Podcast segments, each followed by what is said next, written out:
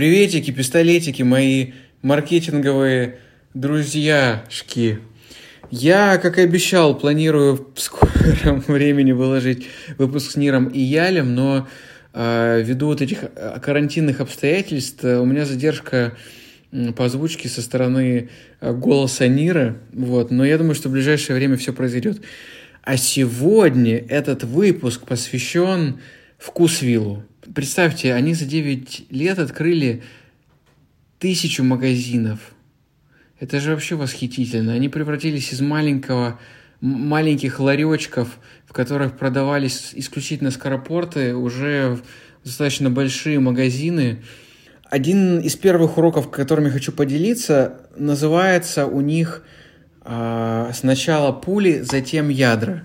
Это очень прикольное название, оно по сути означает, что когда вы запускаете какой-то новый проект, сначала есть смысл опробовать его на кошках, а затем уже начинать вкладывать деньги в офисы, в какие-то фashionableные сайты и так далее. То есть то, о чем говорят э, айтишники, первая рабочая модель, доработки будут, все будет красиво когда-нибудь, но сейчас мы хотим опробовать, мы хотим посмотреть, будет будет работать то, что мы делаем или нет.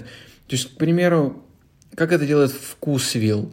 Они, когда запускают новый продукт, они его сначала запускают в нескольких магазинах, в нескольких. Они не запускают его сразу во всех, потому что понимают, что растраты будут сумасшедшими. Если он не пойдет в нескольких, то он не пойдет и во всех остальных. А, вы наверняка видели соковыжималки с соком апельсиновым. Изначально эту идею посмотрел один из а, людей из их команды в Испании. Как запустить это в России? Как запустить это в России с точки зрения мер безопасности, всяких разных ГОСТов, РОСТов и так далее. И когда они создали все-таки аппарат, который можно было выставить в магазине, для того, чтобы люди самостоятельно могли выжимать себе сок и пить его, что я делал целых четыре раза у них в магазине, оказалось, что эта идея, которая изначально была просто идеей, начала приносить от 1 до 7% выручки. Ведь это же прекрасно. Кто знает, вот если бы не попробовали, не узнали бы. Мне вообще эта история, знаете, что напоминает, когда я был э, в университете, и вот э, ты приходишь в университет, и ты купил линейки, ручки, и ты так все красиво раскладываешь на стол, у тебя все книги, но ты ни хрена не учишь. То есть это вот э, приблизительно то же самое. То есть можно с какими-то базовыми элементами начать и уже зарабатывать деньги, а можно вот э, тужиться, тужиться, и ничего из этого не получится. Если вы пользуетесь услугами магазина Вкусвилл, вы знаете о том, что у них есть свое приложение, в котором можно выбрать любимый продукт, но раньше они такого приложения не имели, поскольку они решили, что, опять же, нет смысла тратить деньги сразу же на свое дорогое приложение, можно все опробовать на основании ботов, чат-ботов в Телеграме. Что они и сделали. В итоге за два года доработок а, бота в Телеграме они потратили 4 миллиона рублей, и когда два года назад, вы знаете, что происходило, два года или это в прошлом году было, когда Телеграм задавливали – они решили все-таки создать свое приложение, но они создали его уже не с нуля, они создали его со всем тем опытом, который они уже получили в Телеграме. То есть они знали, что людям требуется больше всего, что они используют. Для меня это очень крутая тема. Я просто работал в бизнесе, в котором а, собственник, а, он купил офис, он э, вложился в офис, в мебель офиса, а через год пришлось все закрывать. Мне кажется, что это такая вообще очень, как это сказать, русская черта, знаете, либо все, либо ничего. Здесь вот как раз нужно понять, что малой крови можно создать все, потому что когда а, Андрей Кривенко, создатель Вкусвилла, начал создавать вообще впервые всю эту историю, у него был всего лишь миллион рублей. То есть он не брал никакие займы в банке, и это меня очень вдохновляет. То есть он опробовал идеи, он сначала увидел, что ничего не работает, то есть он открыл три точки, и только третья начала приносить доход, потому что до этого он выбирал какие-то дешевые места, какие-то дешевые места на рынках, А когда он открыл третью точку, абсолютно случайно это было сделано в спальном районе Москвы, он увидел, что спальный район и мамочки, которые пекутся о своих детках, то есть самая страстная аудитория, которая есть, это и есть та аудитория, которая будет искать э, и хотеть его товары. Мне это очень вдохновило. Потом, значит, э, урок номер два. Это аналитика. Это вообще восхитительная история. Здесь много чего можно рассказать, но так как э, я надеюсь, что здесь очень много стартаперов, которые только начинают вообще разбираться с тем, что они делают, э, хочу поделиться первым опытом тогда еще избенки в 2011 году э, о первой аналитике алгоритма. Значит, э, это основывается на алгоритме Кунда. Вы задаете три вопроса. Как мы воспринимаем себя, как нас воспринимают другие и как, по нашему мнению, нас должны воспринимать другие. И вот это очень интересная история. То есть э, в какой-то момент, когда вы ответите на эти три вопроса, вы увидите, что является реальностью, то есть то, как вас воспринимают другие, ваши клиенты, и то, как вы воспринимаете сами себя, это совершенно две разные вещи. А важно ведь что? Важно мнение тех, кто несет к вам денежки. Поэтому важно всегда опираться на мнение клиентов и проводить исследования. И что сейчас делает Вкусвилл? Они запускают в месяц порядка 50 новых продуктов. Многие из них не идут. Но когда люди покупают, к ним в приложении или им выборочно звонят из Вкусвилла и спрашивают, как вам этот товар? Что вы о нем думаете? Более того, за возврат денег по этому товару можно оставить отзывы на сайте Вкусвилла.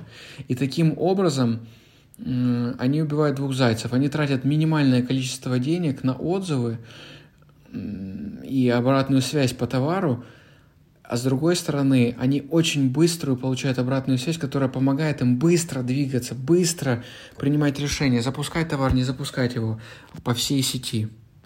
Кстати, если вы слушали мой эпизод с Артуром Хачуяном.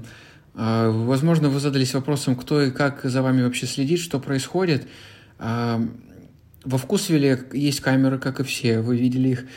Представьте, до чего дошел искусственный интеллект. Камеры во Вкусвилле различают, сколько стоит товара на полках. И если полка пустая в неположенное время, то управляющий магазина получает сразу же звоночек. Это же круто. Но здесь возникает сразу у меня вопрос, что еще они видят и куда эта информация еще попадает о нас. А, потому что понятное дело, что они видят полки, но если они могут различить, э, что состоит на полках, то что же они могут еще различить? Что вчера, к примеру, когда я был во Вкусвилле, пожилая женщина пришла без маски и без перчаток, и они отказались ее обслуживать и сказали о том, что э, за ними следят. А так как э, я видел фотографии искусственного интеллекта их полок, то я уверен, что за этим могут следить. И более того, это происходит автоматически, что уникально, что уникально и прекрасно.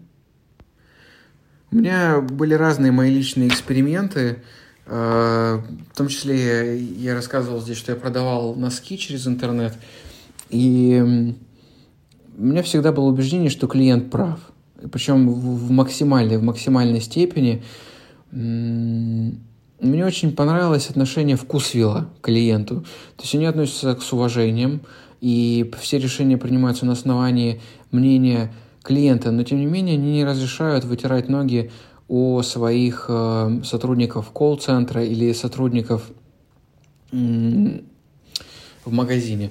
Один из примеров прекрасный о том, как э, значит, э, они получили звонок в колл-центре о том, что в творожке, если я не ошибаюсь, нашли насекомое.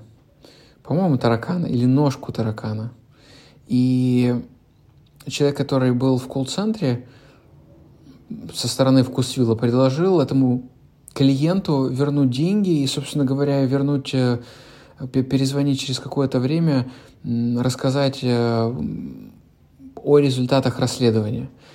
Этот же человек сказал, что он знаменитый блогер, и по этой причине он предлагает заплатить ему 3 миллиона рублей, чтобы он не разглашал и ничего не рассказывал об этом маленьком инциденте.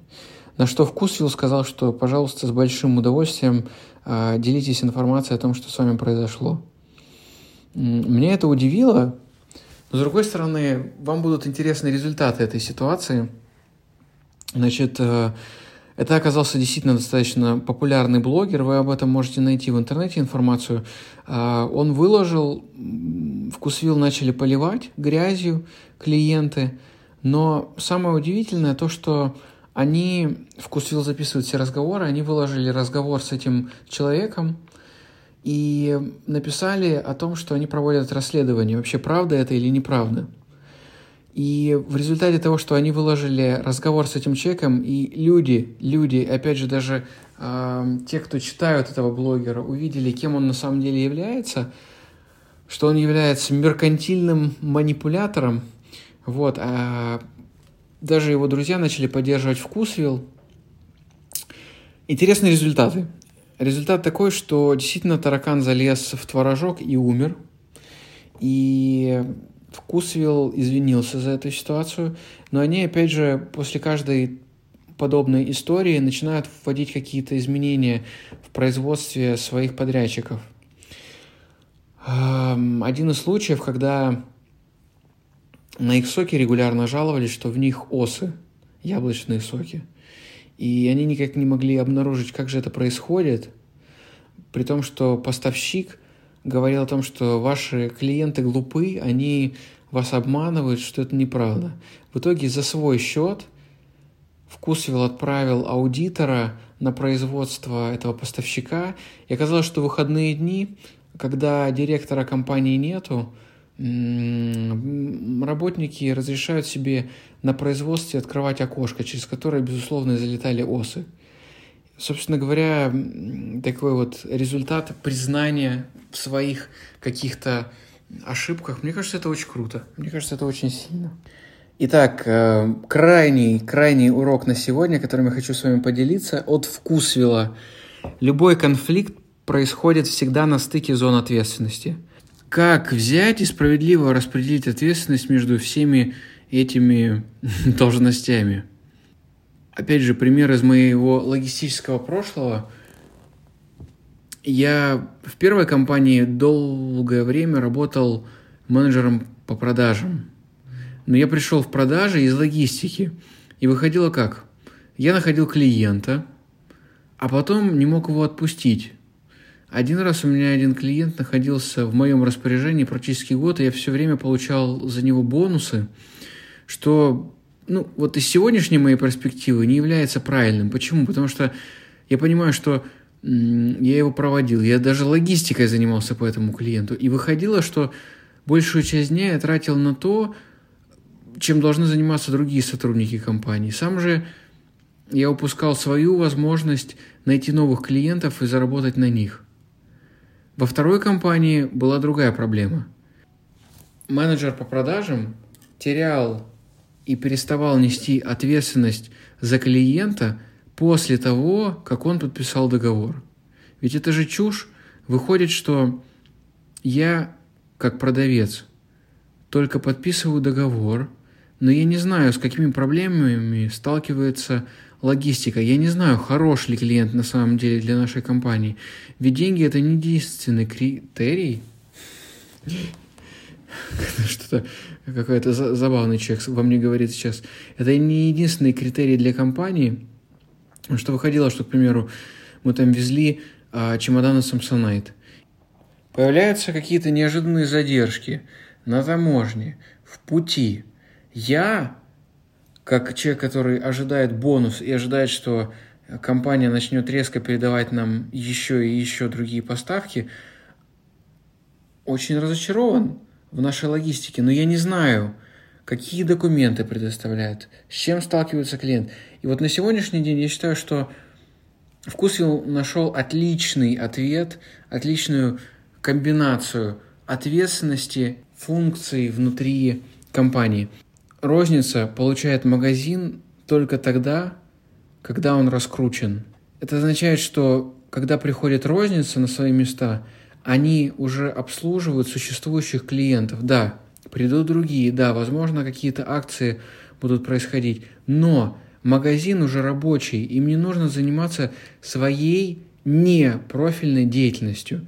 И мне кажется, что это вообще чудесное решение. Расскажу вам еще об одной истории классной, как двигается персонал внутри компании. По примеру Насима Талеба, Вкусвилл считает, что отдел HR – это самое большое зло внутри компании.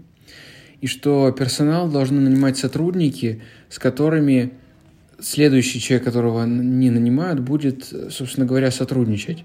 Выходит, что каждый магазин нанимает свой персонал по отдельности. Они за ними наблюдают, они за, наблюдают за их результатами. И при, каких ли, при каких-то условиях позитивных какого-либо человека может продвинуть свой собственный магазин.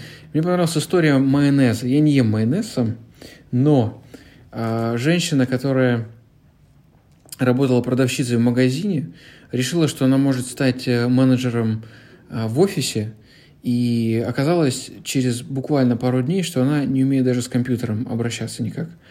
Вкусвилл предложил ей вернуться обратно в магазин, но она отказалась от этой, этой идеи, после чего взяла паузу на недельку, покумекала со своим супругом и решила, что она будет производить майонез специально для Вкусвилла по их ГОСТом внутренним. И мне показалось, что это прекрасным, потому что какую-то создает такую нефиксированную легкую судьбу человека в компании, когда на него не вешают никакие клише, когда любой человек из любой должности может переместиться и стать чем-то совершенно новым. Человек создал свое собственное производство по майонезу. Если вы едите майонез из Вкусвилла, вы кушаете майонез бывшей продавщицы магазина Вкусвилл, которая не смогла стать менеджером, но смогла зато стать собственницей своего собственного бренда майонеза. Это ли не прекрасное завершение нашего разговора? Вам всего чудесного. Всех обнял. Пока-пока.